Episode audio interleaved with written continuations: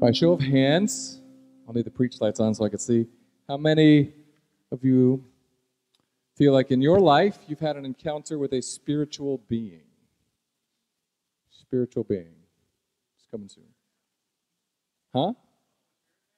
Sure. Yeah, it's a spiritual being. Yeah, yeah, okay. How about uh, an what we would call an angel or a demon? Okay, some people. Some people. Now, we're talking about spiritual beings, right? We're not just calling people names at this point.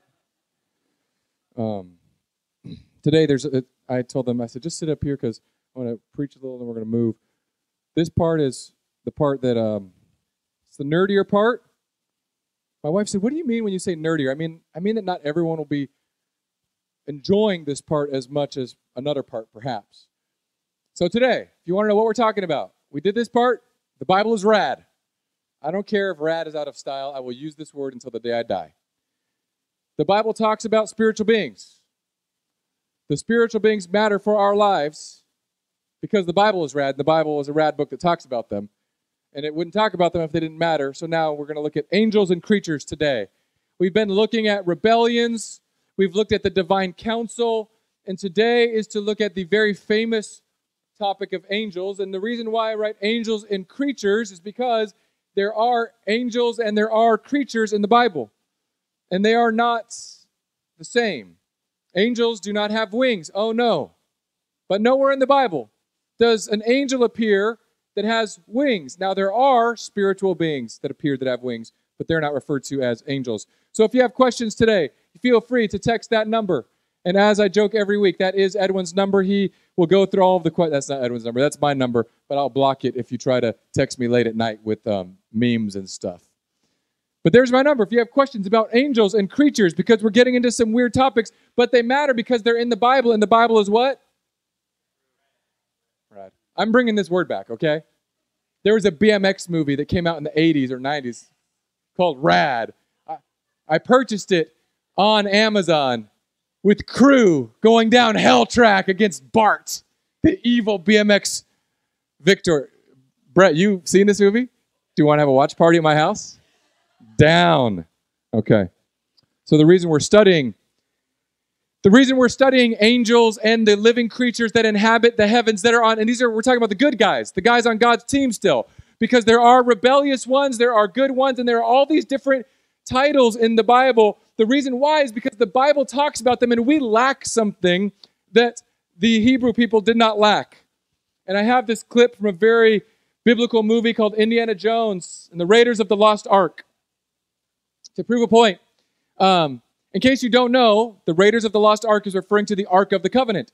This is their version of the Ark of the Covenant, on top of which stood two cherubim with wings touching. And there's a thousand renditions of what this would have looked like. But this box contained the Ten Commandments, and it was placed in the most holy place in the tabernacle, which is the portable place where God met the people of Israel in the desert. And then when Israel got to, the Israelites got to Jerusalem, they built the very fancy temple. And they had this box with cherubim placed in the holy of holy places, the most holy place, the place where the high priest would connect with God. And throughout the design that God commanded the Israelites, he said, I want you to put Cher- cherubim depicted here and depicted here. Now, cherubim are one of the creatures that we see in Ezekiel ten specifically. These winged creatures, sometimes depicted with four heads, sometimes depicted as four different beings with different animals coming out of different sides of the head and eyeballs in weird locations. Now, those aren't the angels that you and I think of. These aren't the, the precious moments, rosy-cheeked angels.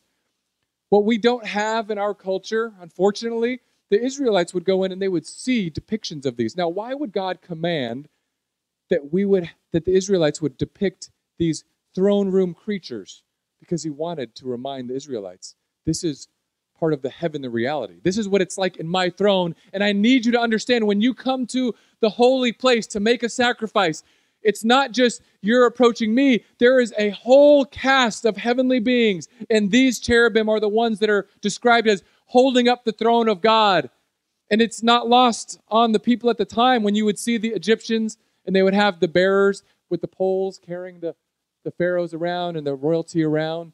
The, these cherubim are those people for God. But those aren't the angels that you're thinking about. The, the heavenly host is all of it.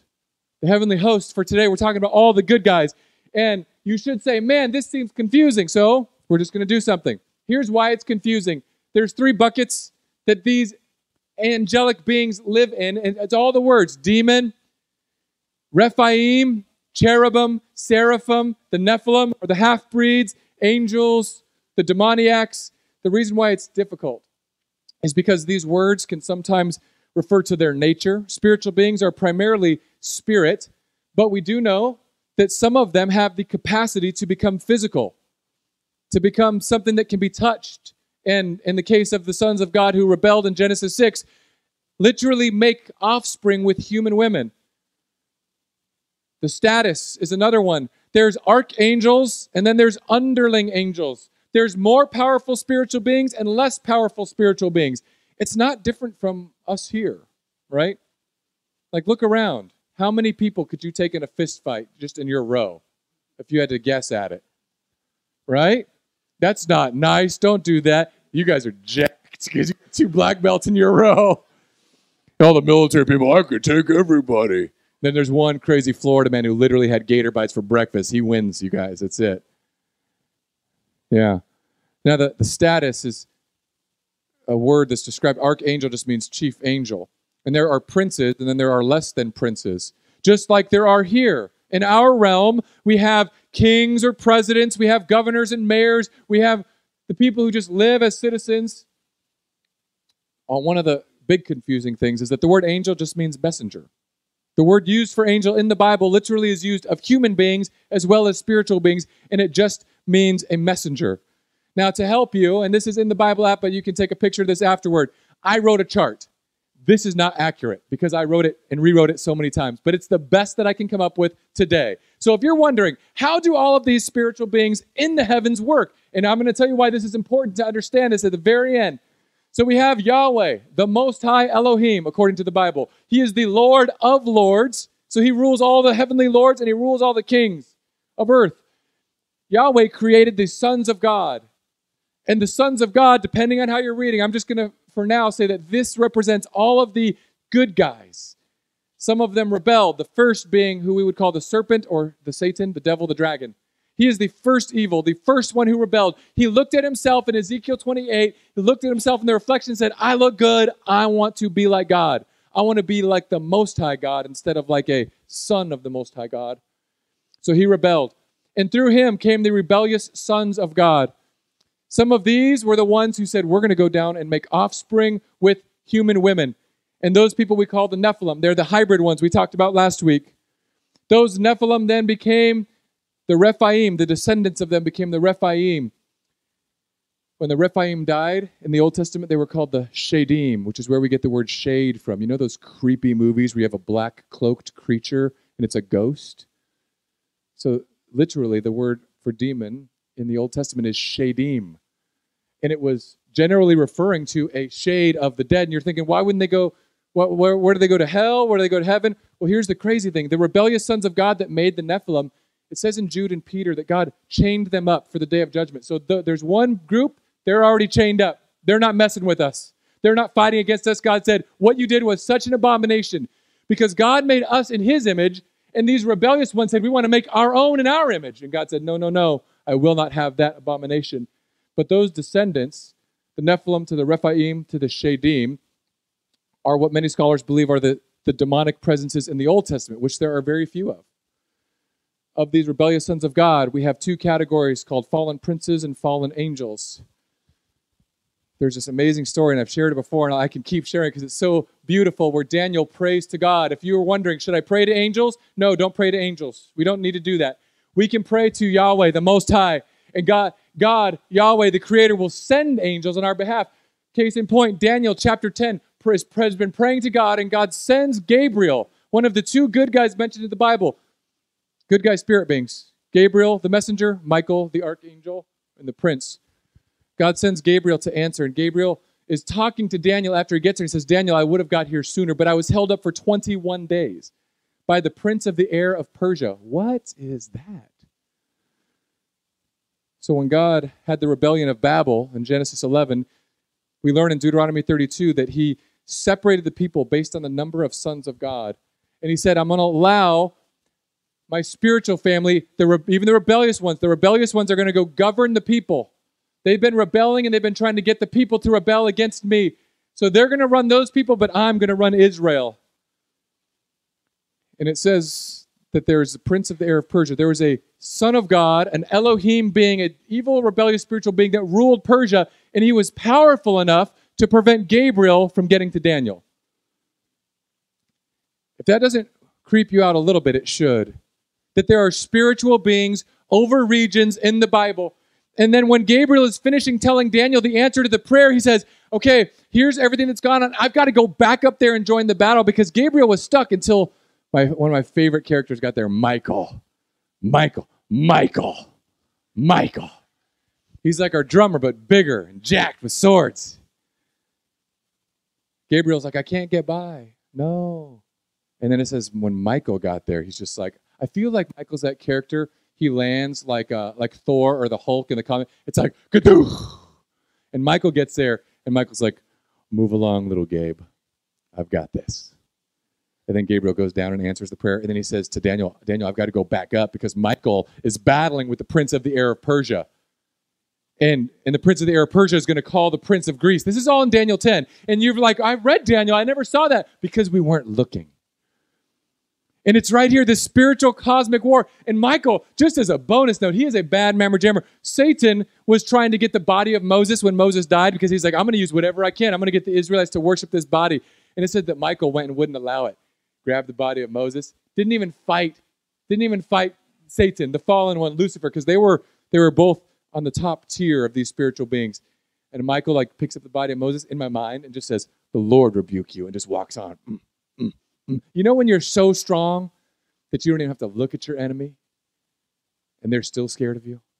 That's, that's Michael. So he's one of the princes on the good side.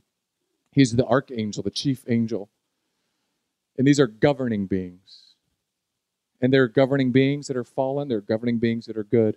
And then there's throne room beings, cherubim and seraphim. These are the weird ones. These are the ones with crazy eyeball-looking things in some descriptions. These are the ones with four heads. These are the ones that have six wings. With two, they cover their face. With two, they cover their feet. And with two, they fly and they sing, holy, holy, holy is the Lord God Almighty. These beings are located in Ezekiel ten, Ezekiel one, Ezekiel ten, Isaiah six, and Revelation chapter four and five. They're called living creatures, but described similarly.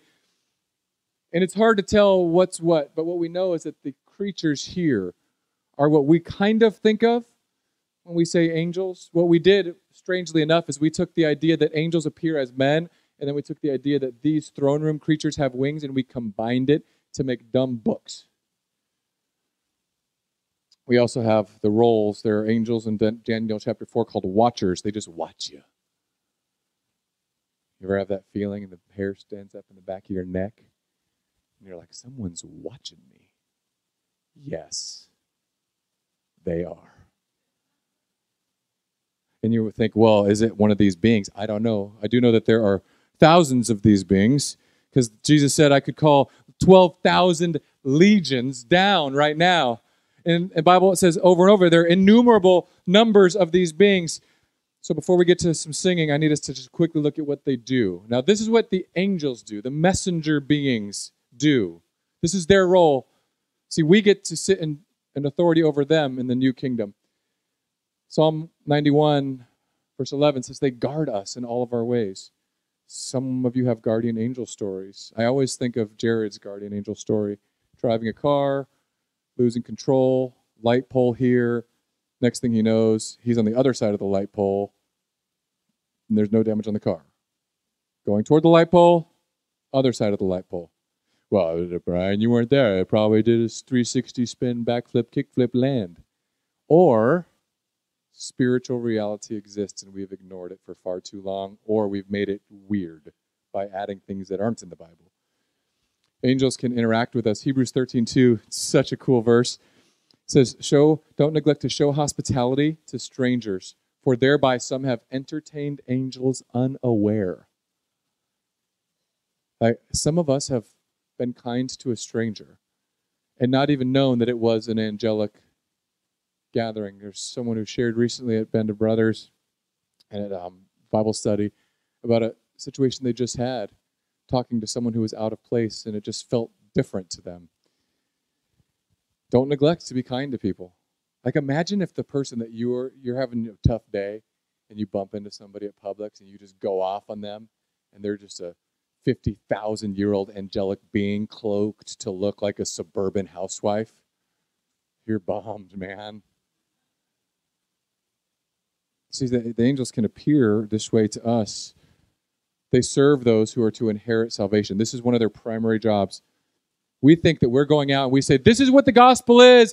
Do you want to believe it? Do you want to say the prayer in your heart? We have no idea that as we're going out with our proclamation of the death and life and resurrection and these beautiful things about Jesus on the cross, these angelic beings are literally going to serve, and they're guiding. If I asked you right now to think about the path that it took for you to come to know Jesus, I'll bet you all of you could point to the fact that weird things happened. Certain people had to be in certain places and say certain things. Literally, one of the stories here at the chapel, someone came to Christ because they were praying to God, and they wanted a sign, and a seal popped out of a water onto a rock right in front of them and started barking out the A B Cs. No, that last part I made up. But all the parts before that were true. I need to get the details of that from Matt again. See, the angels rejoice when one sinner repents. They are happy beings. If you were to look at most Christian churches, especially the, the ones um, that are just like kind of from that root of depressed-looking Christian people, you would not know that we had joy. When someone comes to Jesus, when one person, one sinner, repents, when they turn from their fake gods and come to the true God, the angels are like, yeah, let's go. We're just like, yay. Some of you celebrate because you used to go to a charismatic church, see? Um, the angels don't marry. We get this from when Jesus is talking about when we die in the afterlife, you're, you're not going to be married in the afterlife. And it's, Jesus says, just like the angels aren't married. This is how we know that there's probably different looking angels, because all the angels that appear, appear as men. But it's implied that they have the capacity to look married. And Jesus says, just like the angels, though, you're not going to be married. So that's good news for some of you, bad news for others of you. If you don't like your spouse, just look forward to the day. Um, if you love your spouse, that's a bummer. I love my spouse. I'm, I really want, I don't know how it's going to be. Like, she's like the half to my whole. Um, angels have the capacity to rebel. This is a question that we should ask. And it was asked recently, why, why would God make a being that he knew could rebel? The reason is because God is a good God, and he creates good things. And in order for something to be good, there has to be the capacity for not good. If there's not the capacity for not good, then it, there is no nothing to contrast the good with. And I don't know how it all works. Nobody does. If they tell you, they're lying. People will say, free will, this and that. They'll give all these words. Free will doesn't answer any of the questions well. Ultimately, what it comes down to is God is a good God, and in order for him to be good, there has to be a capacity for not good, so that good can be identified and seen and shown. The very nature of God being good is created a capacity for not good. So the reason he would choose them, the reason he would allow the spiritual family to rebel and to govern and to lead is the same reason he uses you and me. Because we we prayed for a church, and we've been talking about one of the churches that's gone through a really hard time. They've just recently closed their doors. Like, didn't God see all this coming? Yes. Well, man, I you know, play stupid games, win stupid prizes, make bad choices, you're going to fall. There's only people who make bad choices, including the spiritual beings, including us. And God says, I want to invite you to participate. This is part of my plan, and it's beautiful. We all are messengers now if we're in God's family. So now I need us to pray and to repent of things. Repent means to say, I've been living for this, and now I want to live for God, the Creator. Repent of our Our view of spirituality that has been too shallow and not aware, because we don't have cherubim gold in front of us. We're going to sing two songs, then I'm going to come back up, and we're going to roll right into the next part, which are creepy creatures and why angels matter. Go ahead and grab a seat for a moment. In a little city outside of a concentration camp in uh, Germany, it's called Dachau. Many If you, I'm sure, have been there. If you're in the military, you kind of go around that area. Uh, it's the only one that I've been to, the concentration camp during World War Two. And the most horrendous things happened in this particular concentration camp. It's not as famous as Auschwitz. This was a particular camp where they experimented on people to find out their tolerance to certain things until they died. So how long can a person be submerged in freezing water until they die? How many types of lacerations, how many types of chemical things can be introduced to their body before they die? And it was a torture concentration camp. Um, what's odd to me are the people right outside, a beautiful little town, sort of cobblestone old European buildings. And what's always been odd to me about so much of this is, what were those people thinking that lived just outside? The ones who continue to get their milk and their eggs and make bread, and there's this massive walled camp going on right there, line of sight, where there would be fires, where bodies would go in but never come out. The reason I bring up that story is because in this study of these heady things, angels, demons, spiritual beings, which ones are which, we are forgetting that the battle that we are facing in our lives is not primarily only in this realm. It's why certain prophets of God didn't stress out when they were surrounded by armies and their servants were stressing, and the servant, the prophet says, "Lord, open my servant's eyes that he can see what I see." And the servant's eyes were opened, and instead of seeing just the enemy army, he saw encircled around the enemy chariots of fire. That wasn't a metaphor. When the Bible says in Ephesians six that our battle is not against flesh and blood, so we need to gear up with the armor of God, it's he's telling us the battle you're facing, it's not just here. You can't just put on a bulletproof vest. Kevlar will not protect you from the things that are coming at you. And this is why we lose so much when we take away the visions of what angels are. And specifically, I think the cherubim play, the seraphim and cherubim play an important role, which is why God had them put on the tapestries, which is why God had them put into the holy places to understand. And we sing this song about building our life on love, and we've reduced it to just being kind people. Christians, we are not just to be known as kind people. Kindness is important, don't get me wrong. Some of you are not kind, you know who you are. But being built on the love of Christ and what he has done for us on the cross gives us this really amazing process of stepping in and cutting into the spiritual realm. I'm, I'm going to explain that. See, the seraphim, they had the six wings. They covered their face, and with two their feet, and with two they flew. These are the beings that are saying, "Holy, holy, holy, separate, separate, separate is the Yahweh Elohim Almighty. The whole earth is full of his glory." And these beings are on repeat, just saying, "You are separate from us, and the whole earth is full of your glory." When your person, when your When who you are goes public, Lord, it fills this world with glory. And these beings just say it over and over and over again. There's not really renditions. Like, here's the best that we have. It's just a pile of wings. In Ezekiel, we have another account. He looked, and behold, on the expanse that was over the heads of the cherubim, there appeared above the cherubim something like sapphire. Now, the cherubim were standing on the south side of this house when the man went in, and the cherubim appeared to have the form of a human hand under their wings. And the cherubim mounted up. These were the living creatures. This is why people connect living creatures in Revelation four to the cherubim in Ezekiel ten and one. And he sees these weird creatures. These were the living creatures. I saw them underneath the God of Israel. Now, the, the purpose of this is that God has people see visions of the spiritual realm. God has them put cherubim on top of the place where they kept the Ten Commandments, like the original draft. Technically the second draft, because Moses blew it, but that's a different sermon. The second draft of the Ten Commandments. If you don't know that story, it's a really good one. And these angels, these cherubim are, are winged up over the Ark of the Covenant. And God guided them as a pillar of fire by night and a pillar of clouds by day. And we're here, like, the closest we get to spirituality in our culture is, um, oh my gosh, what's your sign? I'm a Pisces.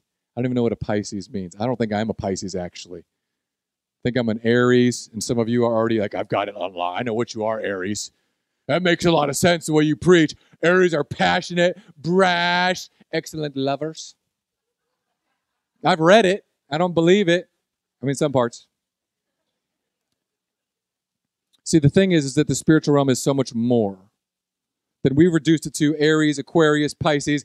But it's but we've done something terrible in Christianity. We've almost neglected the function, functional nature of it because we aren't there seeing the Ark of the Covenant with the cherubim depicted. We aren't there looking at the tapestries throughout Israel where God said, I want you to put this in front of your eyes so that you understand that this spiritual war going on, there are beings holding me up and there are rebellious beings governing areas of the world. And when God tells us to go share the gospel, when Jesus says, go share the good news, go preach the gospel, go make disciples, it means something more than what we've thought because he says in the very beginning, all authority on heaven and on earth has been given to me. Remember back in the temptation in the desert, Satan says, Jesus, if you bow down to me. That's all that these rebellious Elohim want. They want us to bow to them like we are created to bow to Yahweh, the God of Israel. And they and Satan says to Jesus, if you just bow to me, I'll give you all the kingdoms. How can he say he would give him all the kingdoms? Because guess what? He runs what? All the kingdoms. And Satan had no idea what God's plan was through this process. And when Jesus dies, and he pays the penalty for sin, he takes the authority away from all of these rebellious sons of God. All of the ones like the prince of the air of Persia, the prince of the air of Greece, Satan, Lucifer, the morning star, the evil one, the devil, the dragon. Jesus takes it all and he says, look, I actually went down and I conquered and I took their authority. So when Jesus says, oh, I have all authority on heaven and on earth, he's saying, I have defanged the serpent. I, I have the authority. And now go, which means now I'm giving you the authority to go make disciples of all nations, baptizing them in the name of the Father, the Son, and the Spirit. This isn't just a practical thing that we do. When we bring the love, specifically the love of Jesus Christ for weary and hurting and broken sinners to someone, we are literally bringing kingdom into their life. And the powers of darkness cannot fight back against that. This is what it means to be good news people. It's not just a practicality of here's the nations that need the gospel. We are literally walking, we're straddling the line of spiritual realm and physical realm. When we share the gospel, there is still a being that is trying to fight, that is trying to resist. It says the God of this world is trying to blind the eyes of unbelievers to keep them from seeing the light of the gospel. So we preach the gospel so that that light shines in. Like when the sun is cresting through that window and for whatever reason, your curtain doesn't block the one beam that rips into your face in the morning. This is what it is. We preach the gospel. We're cutting through spiritual darkness. It's not just us saying facts about a factual historical person. It's us saying Jesus has heaven authority and earth authority. I'm riding on that horse of authority right into the heart of someone who can't even see, someone who's held captive. And this is why the spiritual realm is important. It's not just so we get weird pictures, although I love these. Like this is an angel, little guy, cherubim, weird. And then there's whirling wheels, which I'm not even going to talk about today. There's just wheels of eyeballs whipping around. Why would God put it in the Bible? If it's there, it's important. Otherwise, he would have left it out. See, this This image is something that the Israelites would have seen and known, and they lived in this spiritual reality. So when they talked about this battle, this spiritual battle, it wasn't something that was far off in their mind, and it's not like watching the shows that we watch today. I mean, yes, some of them are cool. Like I've watched all the Constantine. I'll watch all the show, any show that has evil in it or demon possession, and it's always the same. It's like some amped-up version of Jim Henson with C G I nowadays. Cool wings, cool story, bro. But the reality is, if we're not in this book, we're going to take culture's version of spiritual reality, and we're going to be scared. Like next week, we're talking about demons. Specifically, we're going to be looking at the story of the demoniac in the New Testament and how to deal with evil beings in our life and around us. And we have some people who will try to fight them. I cast you out in Jesus' name. And if they don't come out, they just say it louder and louder.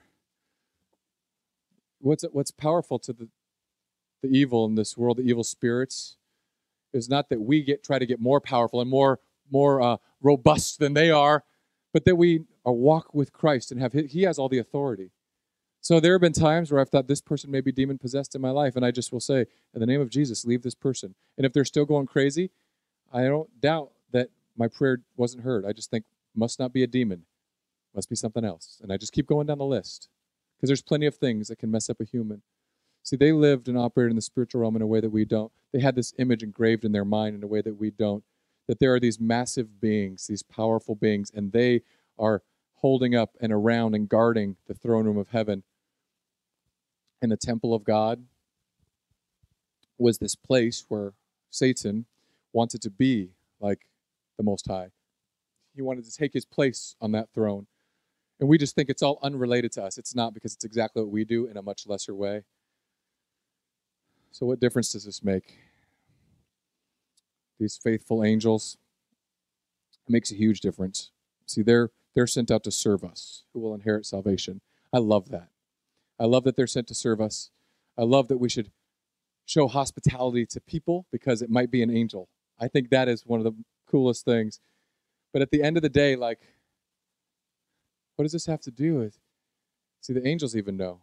When John falls down, he says, I'm going to worship you. The angel says, don't, don't do that. Don't worship me. There's so many people in our culture that worship angels. It's weird. I don't get it. There are certain traditions that teach you to pray to angels. The Bible doesn't even say to do that. The Bible says you pray to God, and God will send angels to answer at times, but at times they'll just answer in the Holy Spirit within you. And I can't wait till we get to this unseen realm part where we talk about the most important spirit being of them all, Yahweh Elohim. Now, just to remind you, this battle's going on. It's going on around us, above us, below us, within some, outside of some. There are good beings and there are evil beings. The evil beings we'll talk about next week, specifically the ones that interact with us. Memorize this verse. Commit it to memory. Every time you want to hate your neighbor, commit this verse to memory. Every time you want to sling mud at your boss, commit this verse to memory. Every time you get mad at somebody, remember, the enemy that we face is not flesh and blood, but rulers and authorities, rulers and authorities against the cosmic, cosmic powers over this present darkness. That's who the fight is against. When we when we talk about loving people, not just kindness toward people, when we talk about bringing the love of Christ toward people, we are bringing the most important weapon to the fight, the good news of what Jesus has done. It disarms. It defangs. But we, we think it's just this list of words. It's so much bigger than that. And here's what's going on. In your life right now, there are things trying to distract you, to separate you from God. You may think it's a person. You may think it's a church hurt. I mean, the, the church that we were praying for, um, that Dave volunteered at. How many people were at this church, Chris? Like five thousand total with all the campuses. It was probably a five thousand person church. Probably more. six thousand person church. Just shut down in one week. The whole thing. Kablam. People will point to, well, the pastor said this, the pastor did that, the leadership team did this, they made this bad choice.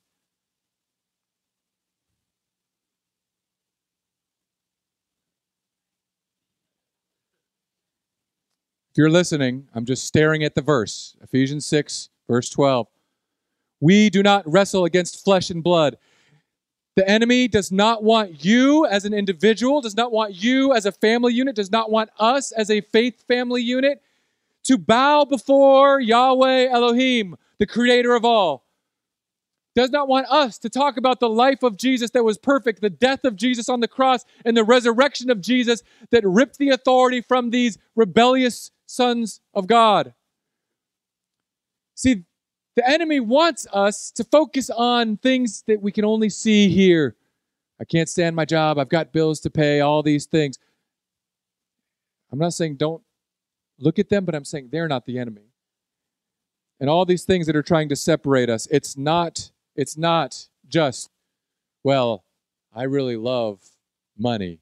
I really like new cars. You know, all the things that the Christians talk about. Don't don't give yourself over to drunkenness. Yeah, don't do that. Don't give yourself over to lust. Yeah, don't do that. Don't have affairs. Don't be don't get drunk. Don't get high. Don't do all these things that Christians say you shouldn't do. Except for dance, you should dance. What should separate us from the love of Christ? What is there in this world that can separate you from the love of Jesus? From the love of Jesus who died. We need to say it again and again and again. Corinthians fifteen, when asked, what is the gospel? He says, the life, death, resurrection of Jesus. And then he appeared to people. Tell people that, that he did it for them. What can separate you from that love? Can death separate you from God's love in Christ? No. Can life separate you from Jesus? No. I'm just, death can't separate you. Life can't separate you. Can angels separate you? No. Can rulers, which are the opposite of angels, see, life, death, angels are the good guys, the rulers are the bad guys. Can they separate you? No. So next time you're like, ah, I feel like a demon is pulling me away from Jesus. They can't. An angel can't. If you see an angel of light, that could be Satan, by the way. Run. But they don't have the power to, because what God has, he will not let go. But he wants you to rest in him. Things that are happening now cannot separate you. Things that are going to happen in the future cannot separate you. Powers cannot separate. Governing powers cannot separate you. There's nothing in the heavens, and there's nothing in the depths of hell that can separate you from the love of Christ. Nothing in all creation, creation is spiritual realm, physical realm, will be able to separate you from the love of God in Christ Jesus our Lord. When people ask, why does the spiritual realm matter? Because there are beings that are trying to pretend to be something that they are not. They're trying to pose as having authority that they do not. And the goal of every rebellious spiritual being, whether demonic, prince, whatever, is to get you to bow to them and worship them in whatever fashion instead of bowing and worshiping the God of the Bible. And then you have these other beings that are fighting, literally fighting against them to prevent them from getting into your life. When you drive home today, it's not just you battling the traffic of Lithia Pinecrest or Fishhawk Boulevard or the roundabouts of Fishhawk. There is a spiritual battle waging all around us, trying to capture your hearts and souls, trying to capture the heart and souls of your children. A C D C report just came out and uh, said that between ages, girls between age twelve and nineteen, their levels of depression, hopelessness, and suicide, thoughts of suicide, has increased from, I think it was twenty-nine percent to sixty-seven percent over the past three years. sixty-seven percent teenage girls. They talked about all the stats. They tried to, they're trying to figure out why. They looked at the, the gender and sexuality stuff. And they're only looking right here. They're not, nobody's looking up. What are we teaching our children to worship? And by teaching them, I mean modeling. Hmm? Yeah, we're modeling it too. We're, we're, we're not looking upward. If you have a teenage daughter, I don't have one yet. I have two teenage acting daughters. Um, that the other statistics are alarming, but that one just sunk my soul. It's like, what do we do? Hopelessness. I, that's a, one of the questions they asked, and they don't have any hope. Some of you don't have any hope, let alone, and you're not a teenage girl. Where do we find hope against spiritual darkness that seems like it's collapsing on our world? When you hear wars of rumors of wars, when you hear of famines and potential shortages of all these things, what are we going to do? I mean, if any of the QAnon people are right about anything, we're in deep trouble, because they're supposed to be like E M P blasts and lizard people coming out of the sky. You know, it's not far off from the Bible, because you know what seraphim means? Seraphim literally means a venomous snake. That's why you see pictures of these angelic beings that look like serpents with wings.